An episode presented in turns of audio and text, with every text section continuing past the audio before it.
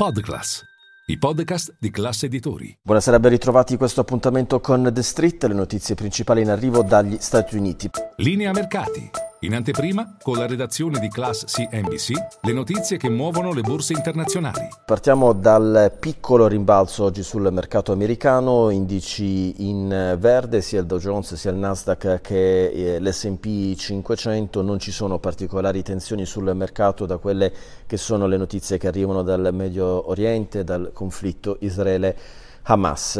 C'è un aspetto legato ancora alle dichiarazioni che arrivano dai banchieri centrali negli Stati Uniti. Ha parlato il numero uno della Fede di Atlanta, Rafael Bostic, che ha detto non credo sia più necessario aumentare i tassi di interesse negli Stati Uniti. È una notizia che evidentemente ha fatto bene al eh, mercato. L'altro spunto arriva sul fronte obbligazionario con il Treasury americano che è sceso come rendimento sotto il 4,7%, quindi si allenta la eh, pressione e l'altra notizia invece sul mercato delle commodities del petrolio, eh, più in particolare che dopo il balzo di ieri sia fronte americano che fronte europeo oggi rallenta WTI che si è stabilizzato a 85 dollari al eh, barile. In serata ha parlato il presidente americano Joe Biden, dalla Casa Bianca ha detto le mani insanguinate di Hamas pagheranno per quello che hanno fatto, Israele ha il dovere di rispondere. Biden